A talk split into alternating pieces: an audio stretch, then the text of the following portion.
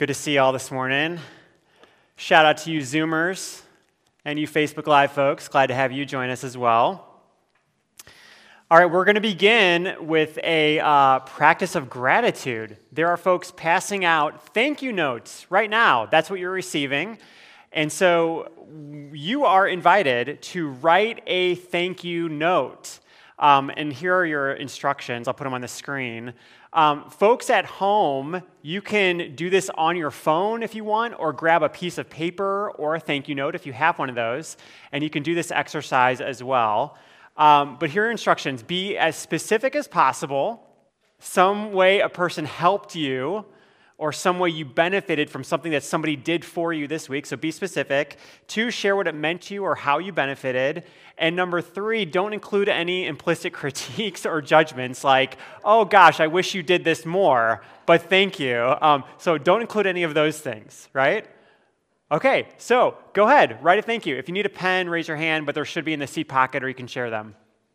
I wanted to start off with a gratitude exercise, this activity, because I wanted us to experience what it feels like to express gratitude. Uh, there are a number of studies that demonstrate a connection between expressing gratitude and overall happiness or well being. In fact, uh, here is a list of benefits that are associated with gratitude according to research over the last couple decades. So, gratitude is associated with higher levels of life satisfaction, positive self image, and greater self respect.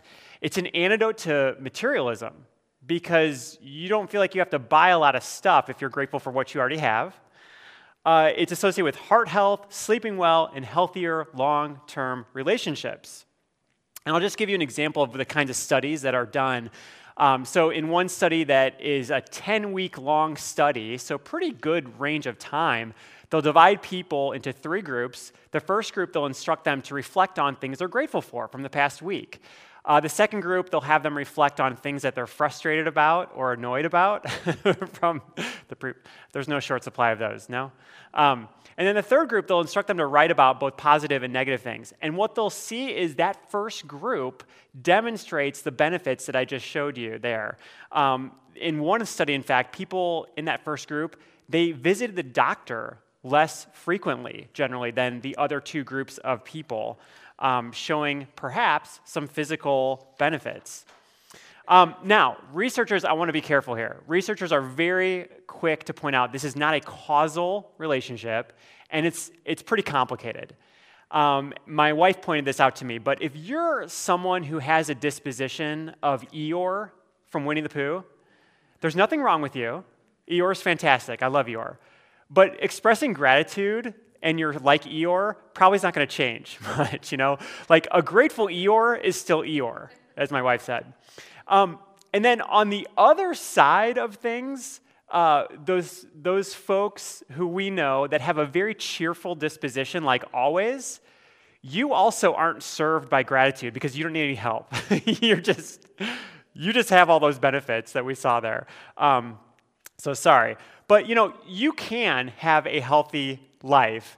Uh, whether you engage in gratitude or not, life's complex, so who knows how it's all related. But having said that, the researchers still conclude that generally speaking, there are a number of associated benefits with the habit or regular practice of gratitude. Okay, now, what does faith and God have to do with gratitude? Christianity has long emphasized gratitude as a spiritual practice through which we connect with God and one another. And this is one of those instances where modern science actually confirms the ancient wisdom of our faith. And the two are not at odds. Imagine that science and faith, not at odds, but confirming one another. So, definitely something to celebrate. Woohoo.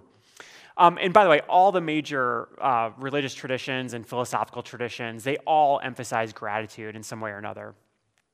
But this morning, we're going to look at a story from the Bible that features gratitude and really demonstrates the connection that I've just named that the science backs up. So, our story today is from Luke uh, chapter 17. We're going to pick it up in verse 11. On the way to Jerusalem, Jesus was going through a region between Samaria and Galilee. Uh, sorry, I lost my thing here.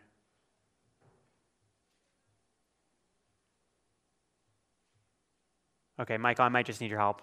Anyway, um, let's start again. On the way to Jerusalem, Jesus was going through the region between Samaria and Galilee. As he entered a village, ten lepers approached him. Keeping their distance, they called out, saying, Jesus, Master, have mercy on us. When Jesus saw them, he said to them, Go and show yourselves to the priests. And as they went, they were made clean. Then one of them, when he saw that he was healed, turned back, praising God with a loud voice. He prostrated himself at Jesus' feet and thanked him, and he was a Samaritan. Then Jesus asked, Were not ten made clean, but the other nine, where are they? Was none of them found to return and give praise to God except this foreigner? Then he said to him, Get up and go on your way. Your faith has made you well. All right, the location of the story we're told is very important in this story. Uh, it is the region between Galilee and Samaria. And Michael, you can put up that slide of the, the map there. Uh, you'll see on this map there's the pink area that's labeled Galilee. That is Jesus' home region where a lot of the stories of Jesus happen in the Bible. And Jerusalem is the city in Judea, which is that blue green area at the bottom of the map. To get there, you have to go through or around Samaria. Samaria is a place that the Galileans and the Judeans both don't like. They don't like people from there, from Samaria. They're called Samaritans. And just by illustration, let's use a comparison of our modern day context. That's next map. Thank you, Michael. Um, you'll see Iowa smack dab in the middle. Let's pretend Iowa's like Samaria. People from Minnesota and people from Missouri do not like us. I mean, there's more hogs than people in this state, people. And they're just, they just distrust us. You know, there's something sneaky, a little creepy, a little off from those people from Iowa. So Minnesota's, Minnesotans and Missourians, they are united in their suspicion and hatred of us from Iowa. That's how Samaritans are viewed for a lot of different ethnic, cultural, religious reasons. All right, you can take those maps down. Thank you, Michael. Jesus is in that border area, in a border town, where there's a lot of mixing and mingling of folks from these different geographic regions. And 10 lepers approach him. Today, leprosy is a very specific medical diagnosis. That wasn't true in the Bible. So when you see the word leper or leprosy in the Bible, it refers to a very broad set of skin conditions and illnesses. You could have a chronic rash, okay, and you could be called a leper or be diagnosed with leprosy. Um, and so it, yeah, it's a broad term, could be any number of things. The thing was, it was kind of a big deal to have leprosy because all of a sudden there were all kinds of rules about how you could participate or how you couldn't in religious and social life. You could be banned from participating in lots of different activities. So these 10 lepers, they've been excluded. They've been told you can't do X, Y, and Z in society. And they form their own family. They are their own community, which happens so much in human history and society when the people get kicked out, they form their own thing. And that's what these 10 lepers have done. All right, well, Jesus sees them or he hears them because they're shouting at him. They keep their distance like they're supposed to. They're shouting at Jesus to have mercy. And Jesus sees them and says, Go show yourselves to the priests. And as they went, they are made clean. Miracle. All 10 are healed. Awesome. And it's worth pausing for a second to recognize how generous Jesus' healing is again in this story. Jesus just tosses healing around indiscriminately. He, he doesn't know these people. He doesn't know if they're good or bad people, however folks might evaluate that. He doesn't know how they value how they, excuse me, how they voted in the last election or whether they're vaccinated or not. He's just healing them, all of them. Jesus tells them to go to the priest. And he does so because the priest is the one who can officially announce that they are healed, that they are clean. The priest would literally perform a physical exam, much like a physician would. Look them over, see that they no longer have the skin condition, whatever it was, and they're clean, they're healed. And they are properly welcomed back into participating in the society and religious life. All right, so these 10 folks have just been healed. The first thing they want to do is get to the priest so they can restart their lives and go back to quote unquote normal. But one of them turns around. It's pretty remarkable. All the momentum in this group is to get to the priest. I mean, we've just been healed. This is amazing. They're having a party on the roadside. And they're going to get to the priest as quickly as possible and then get back to their lives, whatever that was. But this one turns around. He comes back to Jesus. He's praising God along the way. Maybe he's singing a song or singing a hymn. He comes to Jesus. He falls at Jesus' feet. So there's no more distance anymore. He's right close to Jesus. And he thanks Jesus for healing him. Powerful moment. Jesus then uses this to teach. And to those watching what's happening, he points out that the man is a Samaritan.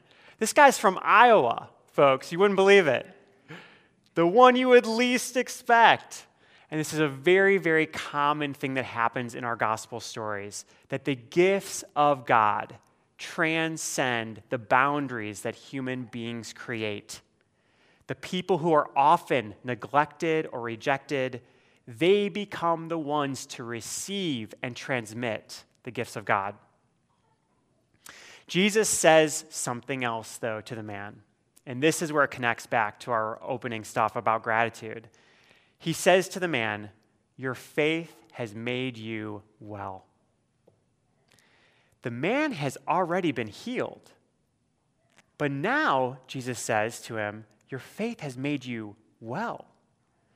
And the difference is gratitude.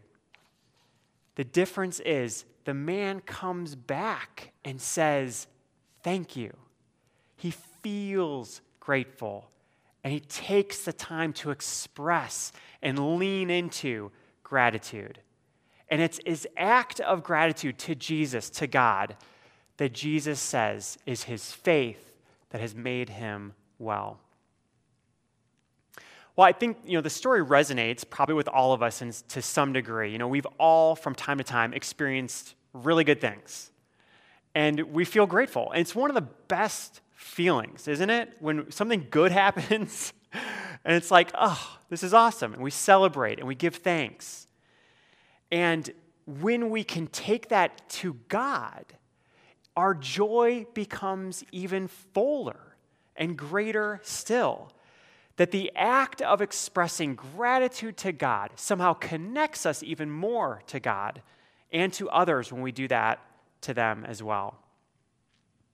I've had this experience recently um, quite a bit. I've been volunteering at a local nonprofit called the Center for Worker Justice or CWJ.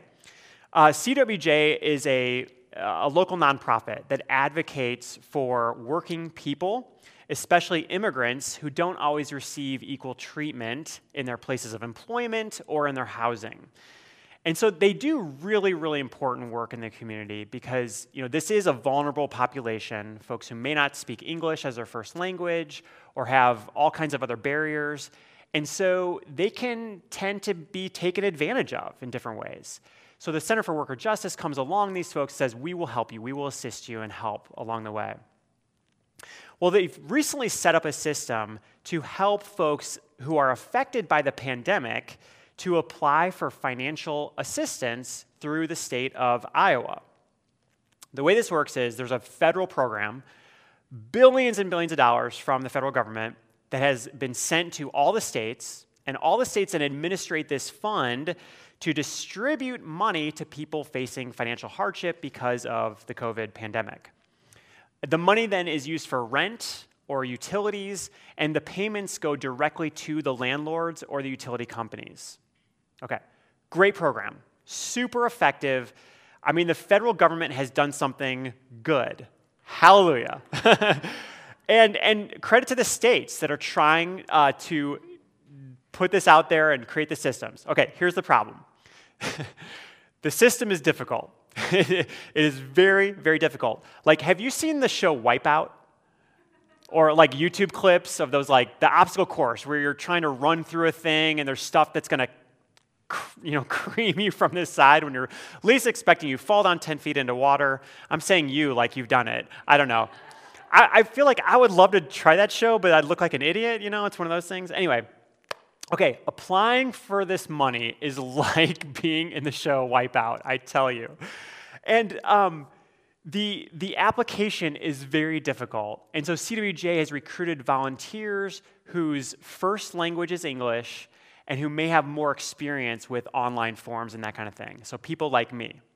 Okay, now I'm fairly savvy when it comes to computers and software and navigating online forms, but I've gotten stuck a few times.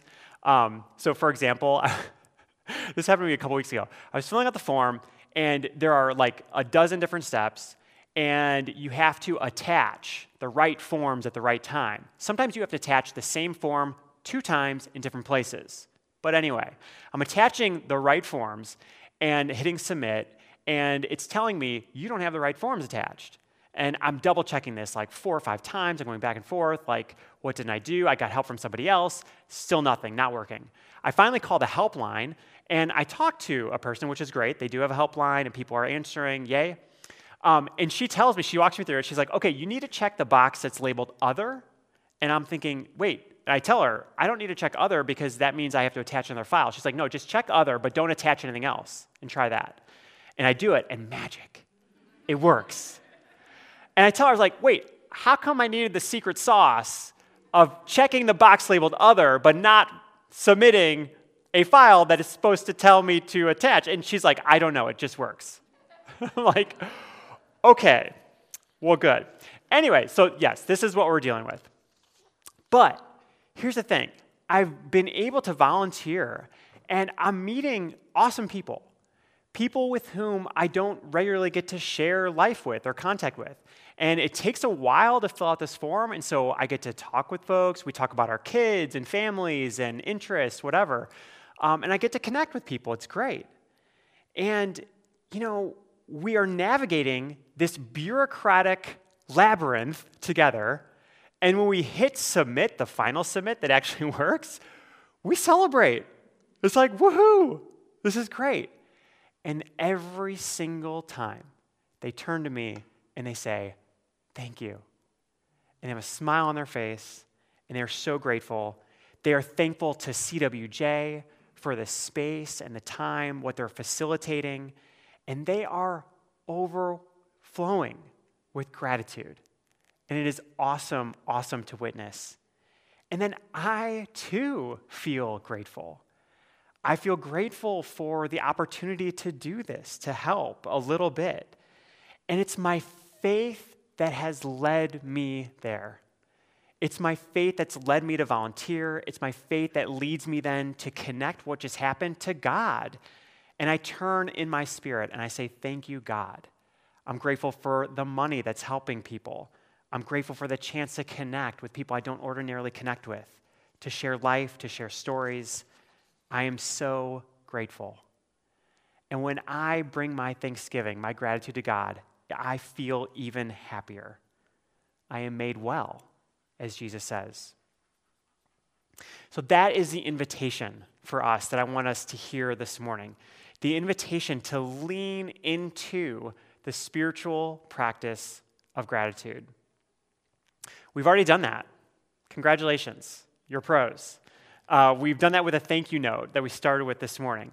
So I have some other ideas. I'm just going to put up this uh, slide, Michael, that's the next slide of uh, some ideas of gratitude. Um, try some of these. See what works for you. Incorporating gratitude into a morning routine, gratitude at meal times, Set alarms or alerts on your calendar. I do this with all kinds of things. I just put on my calendar, and, and Google will send me an email reminder. Um, I do this with everything. It's awesome.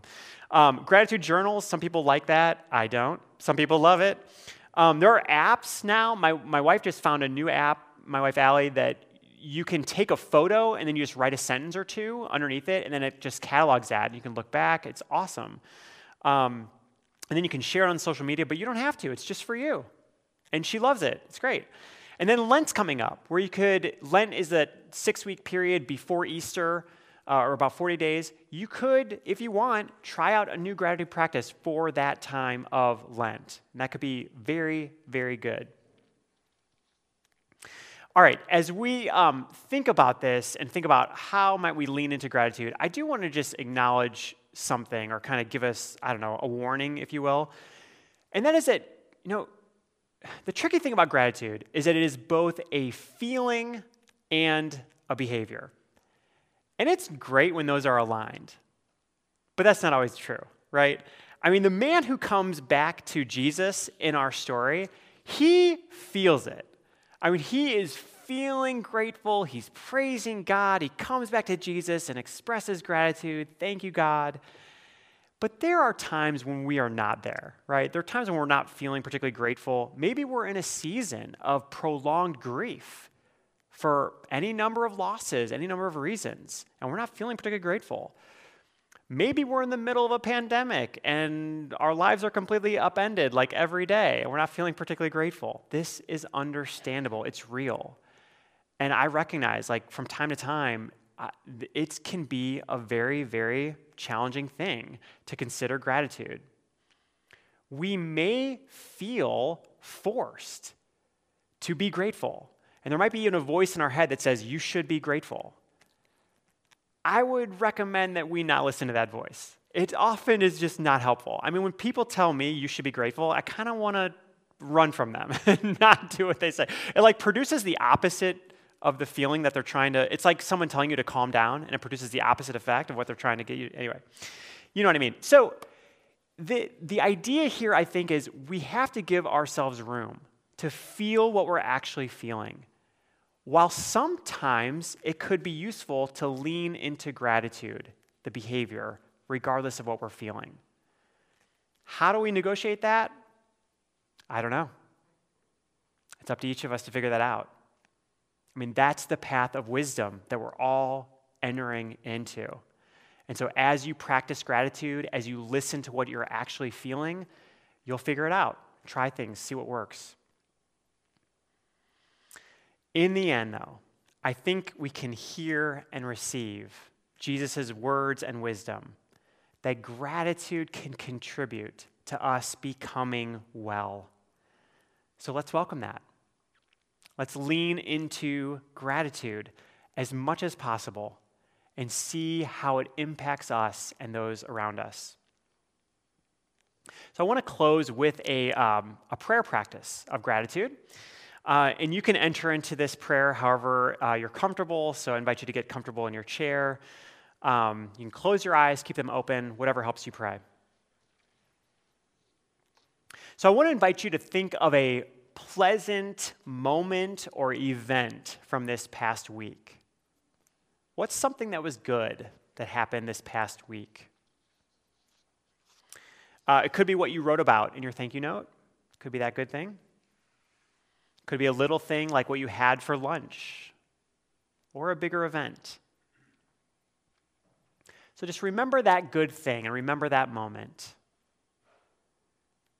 Recall the details. Where were you? Who were you with? What did you see? What were you hearing in that moment? Any smells or tastes?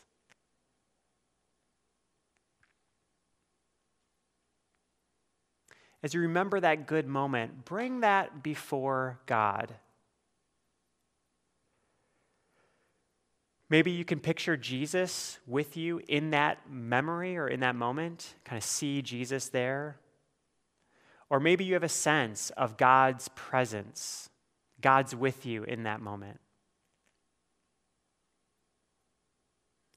Now take a moment to express gratitude to God for that moment.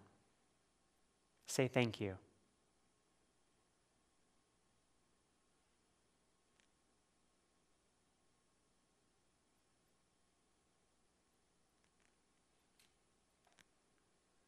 God, thank you for the many gifts we've received this week. God, our tradition teaches us that it is truly right and just, always and everywhere, to give you thanks and praise. Help us to embrace that wisdom.